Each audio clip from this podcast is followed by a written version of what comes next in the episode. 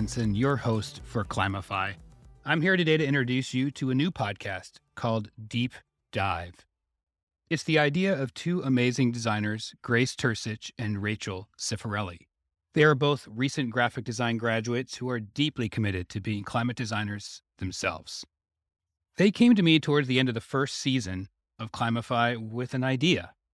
They love the podcast. However, they could see gaps and opportunities for them to help fill and explore, explaining topics and definitions that appear on the show in a deeper way to help the design student better understand the ins and outs on how they could be a better climate designer as well.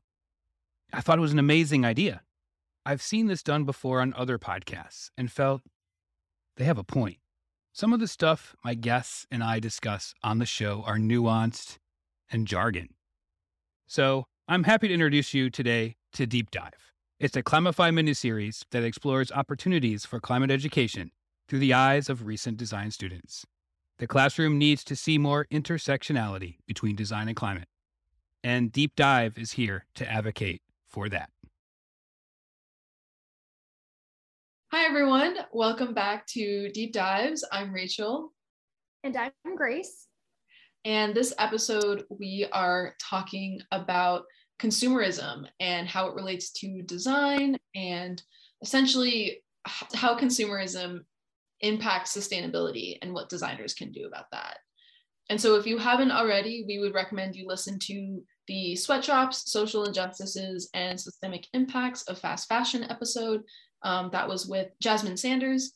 We've pulled some information out of that episode for this, but we recommend you go back and listen to it if you haven't. So, what do you want to start with?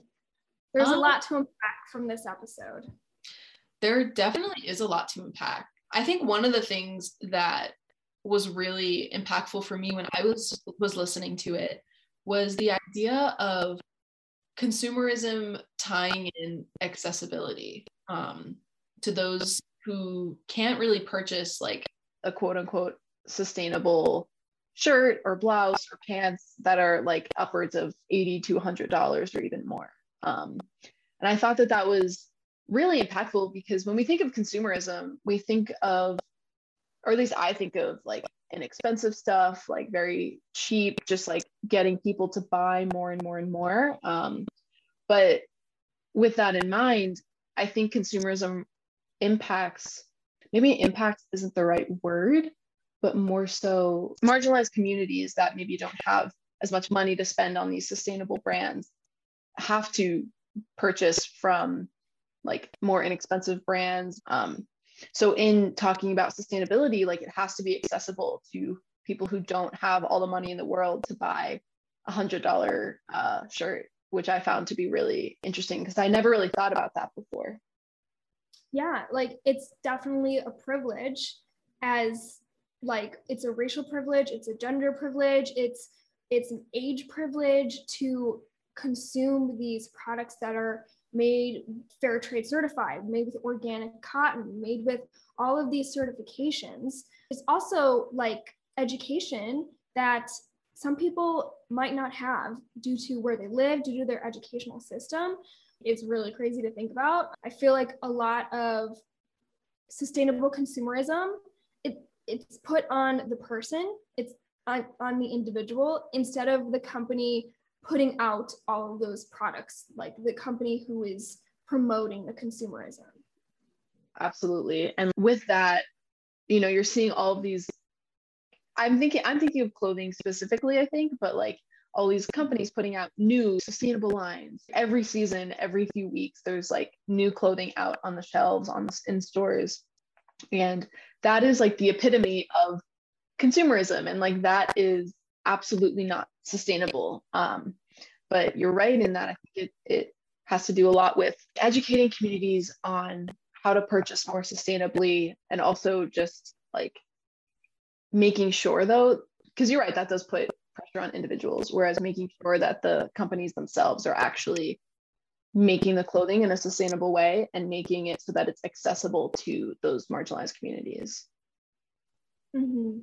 And I feel like something that would just quickly nip this in the bud would be creating laws and policies that these companies cannot make these products in an unethical way. Like you cannot use unethical labor and you need to be using renewable resources and recycling your water and just small things like that so that it's not put on the consumer because that there's more education there's more money to educate the consumer than more money just educating the companies that produce everything yeah. And one point that um, Jasmine actually made in the episode was that like the people who are creating these like sustainable clothing lines or even just um, like people working in these factories creating clothing, like they're being paid what a few cents a, a day. And they're the people that are going to be the most impacted by climate change. And so how do we bridge this gap so that we can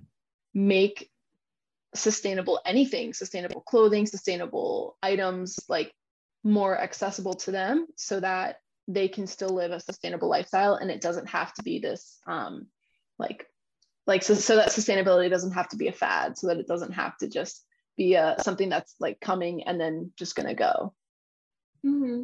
yeah it's kind of um one of my points that i wanted to talk about was greenwashing but it's kind of like like these companies are saying that it's sustainably sourced, which is an unverified claim.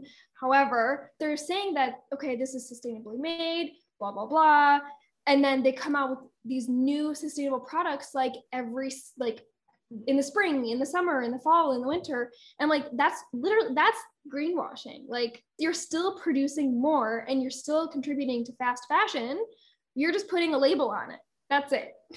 Yeah uh, yeah absolutely and i think like what it can also be like okay sure maybe they are made with somewhat better materials but if you're constantly producing and constantly putting out new merchandise new items new things for people to just buy and then throw away like that is still contributing to the problem and it doesn't matter if they're made if the clothing or whatever textiles or whatever item is made a bit more sustainably. If it's just going to be thrown away so that someone can buy something completely new the next season or even the next week, like it doesn't make a difference.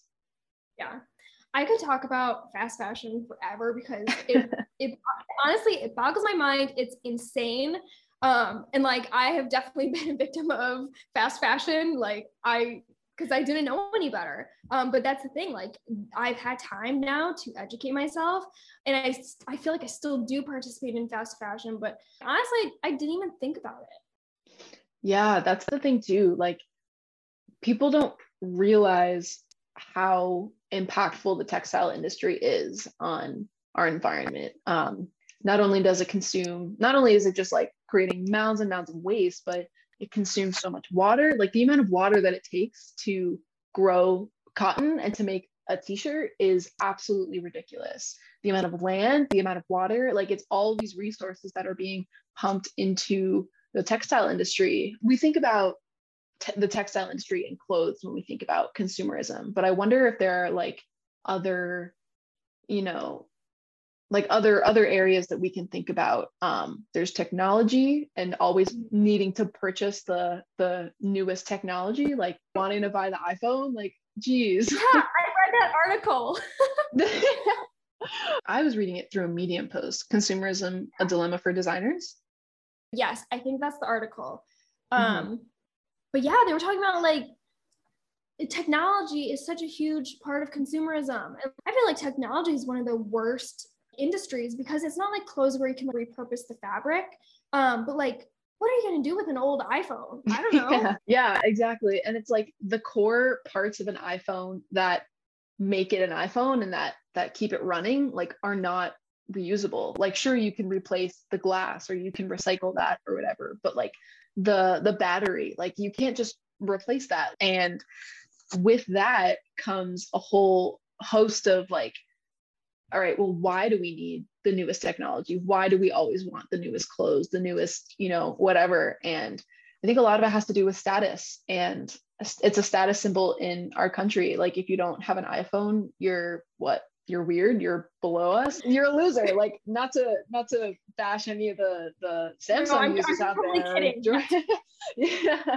But it's like I'm yeah. I'm just like that's what it's promoted to be. Yeah exactly exactly. Like yo if you've got a if you've got a green uh, text bubble uh that's kind of weird. Um um but no it's just it's such a symbol of how deeply rooted our consumerism habits are into our daily lives. And not only that, but then how we perceive one another, how we interact with one another. Um, it's all just like it's it's all connected.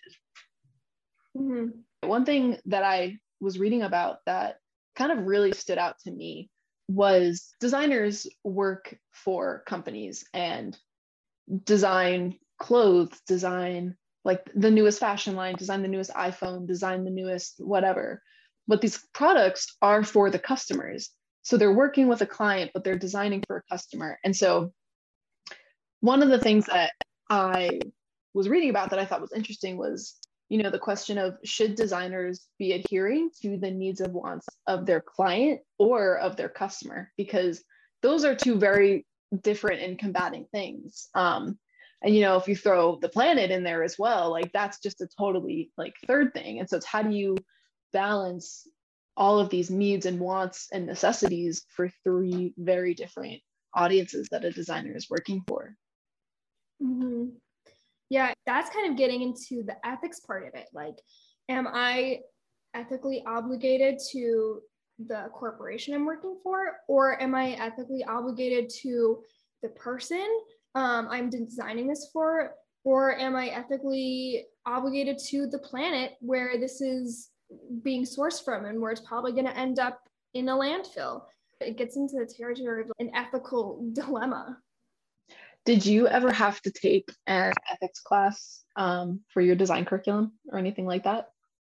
Yeah, I talked about this in a previous episode. I think the design systems episode um, we had a design ethics class. I could not take it because that's when I was studying abroad, but I did take a replacement course in Italy, and it was creating a, a local bicycle system in order to transport groceries. And people would have more accessibility to bring their groceries where they wanted in an easier way that also didn't take up gas and fossil fuels. It was really thinking about the effect of the planet and using like solar power to um, power up any UI UX component of that bike rack. So that was kind of cool. And that dove into the design ethics and who I was designing for, also having the earth included. Um, but I will say, like, there was no corporation that we had to think about. We didn't really have to get into where are we sourcing the materials or who is funding this project or anything like that. Yeah, and those are all super important questions to be considering. And like, those are all part of ethics. And it's like, if we're not teaching that in school, how are people, how are, how are students, new designers ever going to think about that in their workplace? And like, where if they're not learning it in their design curriculum, like where are they going to learn it? Did you have a design ethics course? We had a class called Media Law and Ethics, um, but it was more so like the ethics of copyright. And it was more like learning about the law and kind of like journalism. I didn't feel like it really applied to me um, as a communication design student, except when we learned about copyright. I think that class could have been a good opportunity to learn a bit more about the ethics of design but instead that was a class that like every communication student had to take um, so it was a much broader more like mm. less focused on com design since com design was also a very small smaller um, portion of the communication school um, so yeah like we took it and it was also like not a lot of students really cared that much or even like participated in it. I remember it was just for, for me and for my class it was just kind of like no one participated. But backtracking a bit to when i was doing research at the end of my spring semester of senior year and this was the research that is then turned into the new wave research project through climate designers. But when i was first doing it and i was asking students like how would you want to see sustainability in your design education, a lot of people pointed to this class and they were like, this would be a great opportunity to learn about the real ethics of not just communication design, but just communications in general and like the power that the communications industry holds when they're communicating a you know a message um, or like a design or something like that. But the class felt kind of wasted. Like a lot of students were saying that to me like the class has a great opportunity to be a place where we talk about ethics but there never really is that conversation. But i think that's a really it's a really important conversation to have. What are the ethics of of design? And and you know what do you think could be a part of of that kind of class or even like a section of a class. How do you think someone could tie in design ethics to a part of their curriculum or like for an entire class? Like what do you think might be the the bones of that class? Yeah i so i thought about this question and my number one thing was just like allowing students to have the time to research and figure out and actively support social injustices that they see, ethical questions that they want answers to. I feel like sometimes in college we're just not given the time to explore things that are not that aren't directly related to like for us it would be graphic design. Um, mm-hmm. but like just allowing that time, I think it would help a lot. Um, I, I, mentioned this project in the previous episode as well, but um, we got to design a new website for a nonprofit organization in the area surrounding our school. I was allowed the opportunity, and then we took a whole, um, I think it was a whole week or two to research the nonprofit organization we wanted to work with and then everyone chose something really really different. It was really cool to see what people were interested in. A lot of people wanted to do stuff with fostering and adopting and rescuing pets and animals. And a couple of us did domestic violence and violence just around the city and around the community. Um, and it was really cool to just see like what everyone was interested in. And then you got to do a project on it. Um, and i just i thought that was a really good starting point Mm-hmm. Yeah. And I think the idea of ethics and like how you teach that in a class would be so personal to the people in that class because you're right. Like people have a lot of different interests, a lot of different, um, you know, maybe niches they're hoping to go into. Um, and each niche probably has its own set of ethics or set of standards that comes and goes from graphic design to industrial design to packaging to any of that kind of stuff. It's really cool that you were able to research this organization and really choose each student getting to choose what they want to be learning about and what questions they have about ethics. Mm-hmm. I really, I really liked that class. Um, and I mean, it did go by really quickly because I think that was a six week class. Like, I honestly can't remember. Oh. Um, but yeah, I really liked it. It just it it got me thinking like what can I do with graphic design? Because up until then we were kind of just learning the foundations and learning how to graphic design, not to how to graphic design and what can I do with it. Mm-hmm. And I think there's a lot of opportunity to express that and show that in an ethics class because it's like, yeah, you could use your graphic design work and go work for an agency that supports like fossil fuel companies or go like work directly with a fossil fuel company and work on their marketing work on their website work on whatever. And like yeah you'll make a ton of money but you're killing our planet in the process. And so it's like how do you weigh those options of what are what are the ethics involved in that? And i think it might be worth i don't even know if we could do this like it worth like trying to define ethics or just trying to like pin that down but maybe every person kind of has their own subjective definition of that. I think it's a very broad term. I mean to me i guess yeah it's it's weird because when i think of ethics i think of sustainable ethics. Um, mm-hmm. whereas someone else might think of um, political ethics and other things. Um, yeah so I guess I don't know. It, it does seem different from person to person. Um, yeah. What do you think? Do you have a definition that you've found in your research or one that comes to mind? I'm thinking back to the webinar that we were both on earlier today with Mark and Sarah and how climate designers has laid out their own set of ethics for the work that they do and who we are as as climate designers. I think that's really cool and I think that's a good way to you know, I think ethics can be a set of maybe standards that guide the work that you do and guide um like yourself as just like a person living in the world um but you know that's not a real solid definition but that's kind of my personal idea of what ethics would be.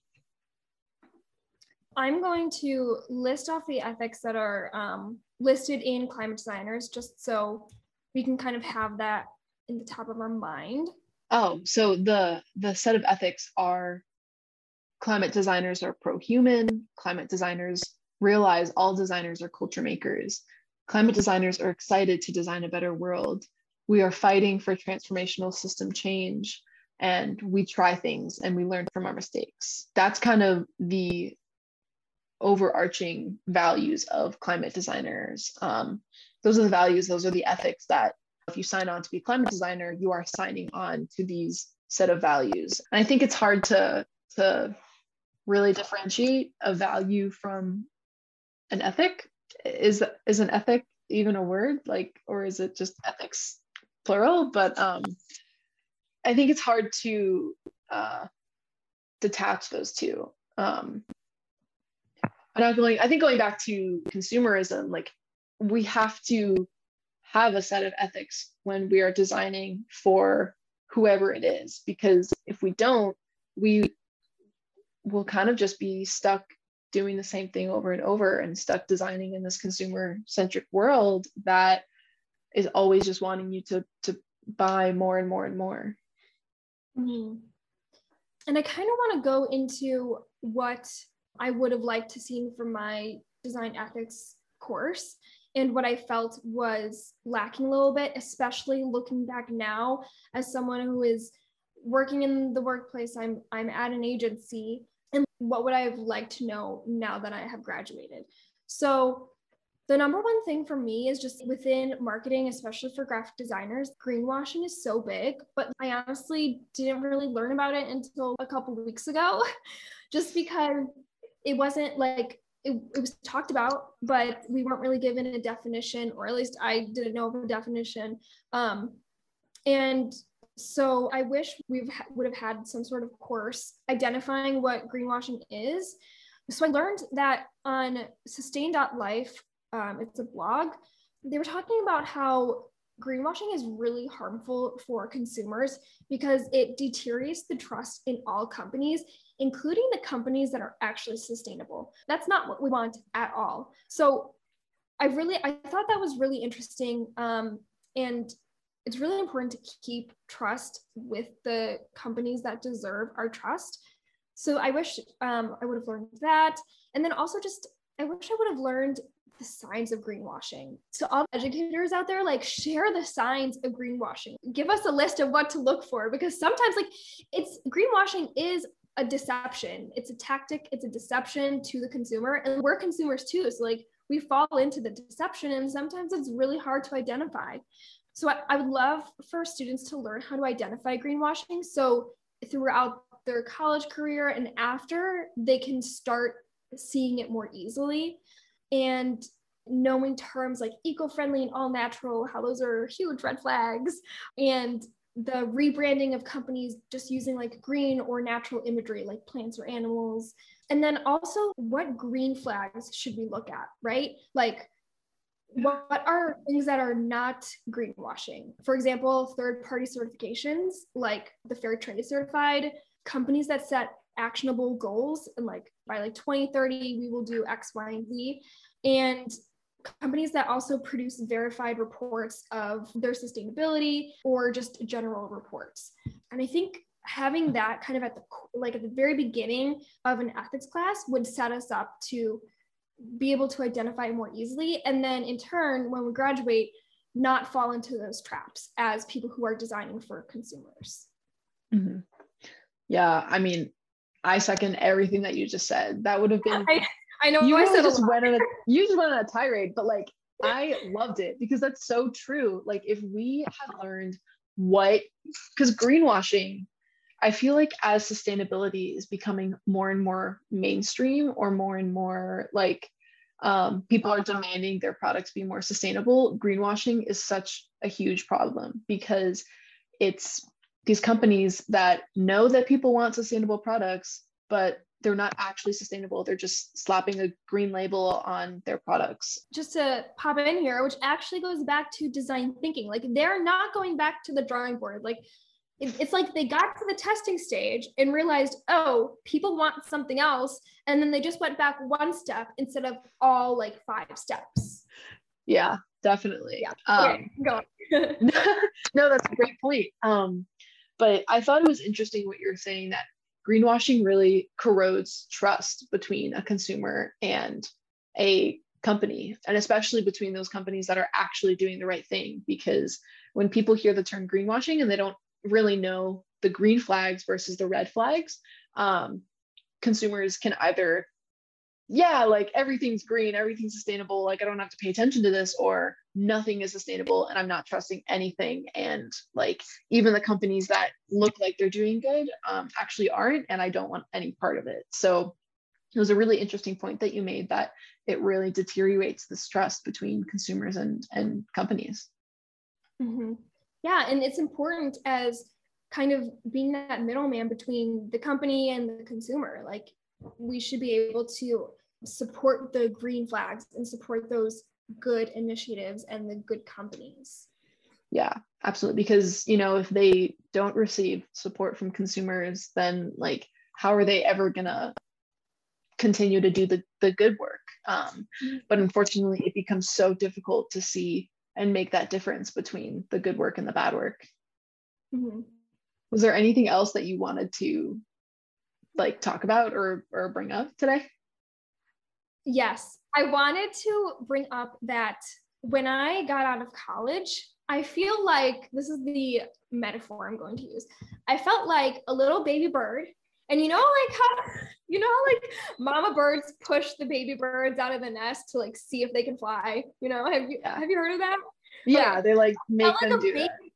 Yeah, I felt like a baby bird being shoved out of the nest by my mama bird because I had like I had all the tools. Like I was taught how to fly, blah blah blah. I was taught graphic design, but like, what do I do now? Like, what what companies can I work for? What job boards have sustainable companies on there or like sustainable initiatives? Um, what firms can I reach out to to see if there's a position open?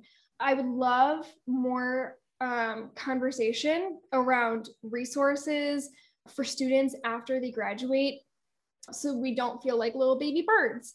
I think that's a collaboration between educators and in the school I feel like that's on the school in general, which I mean, I went to a huge university, so that's a lot to put together. But I do feel like that's that's really important to have like maybe a sustainable job fair. Like that'd be so cool. That would be really cool. And you're so right. And I mean, that analogy makes a lot of sense because I think you can say that about a lot of things between going between university and the workforce, but especially with this. Like give students the tools to not only be a good graphic designer or a good designer, but also to make the right decisions of what companies they want to work for and how they can make the best impact on the planet. I think really, you know, we don't you don't have to hold our hands, but give us the resources to actually to know this stuff so that we can make informed decisions and the right decisions rather than accepting the first job that we get regardless of where it's at and regardless of what impact that will have on our planet Right. Yeah. And I mean, we we both graduated within the pandemic, so our options were limited just in general. But I would I would hope as the pandemic hopefully comes down, um, more jobs will open up. And I think this is a great opportunity for educators to support their students and ask them, what are your ethics? What kind of companies are you looking to work for? Mm-hmm. Yeah, definitely. And I think students will have a lot to say about that. And especially like Gen Zers are way more conscious about wanting to do good for the for society, for the planet, for um, like they're way more conscious about that and so i think they'll have a lot more to say on it now than maybe 10 years ago or even a few years ago um, when these issues really weren't at the forefront of like society and what people are talking about now mm-hmm. and i think a good starting point for educators to help guide students to the right companies to work for is um, explaining and showing what reports we need to be looking for. When I first got to my agency, the first thing I did was I looked up their sustainability report. Um, and they, number one, they actually had one, which was great. And they actually have like deadlines and agendas, and it's amazing. But I, it took me a while to know to look for that. Like, I didn't know that there were sustainability reports or just reports in general. Where can we find those for corporations that we might be working for? Um, I know the Clean Creatives website has a whole list of firms and companies that have these sustainable agendas. Um, but sharing those resources, I think, would be really important and just a quick and easy way to start students on that um, path of thinking about where they want to work. Yeah, definitely. That would have been so helpful as, you know, I was a graduating senior and going out to the workforce. Like that would have been so good to know that this is actual information that you can ask of your potential employers. Um, and you have a, a right to know that and you you you should know that because you should know what kind of company you're working for and what their sustainability standards are. Mm-hmm. That's all I have. I think I got through all of my points. Um, I got very excited about this conversation.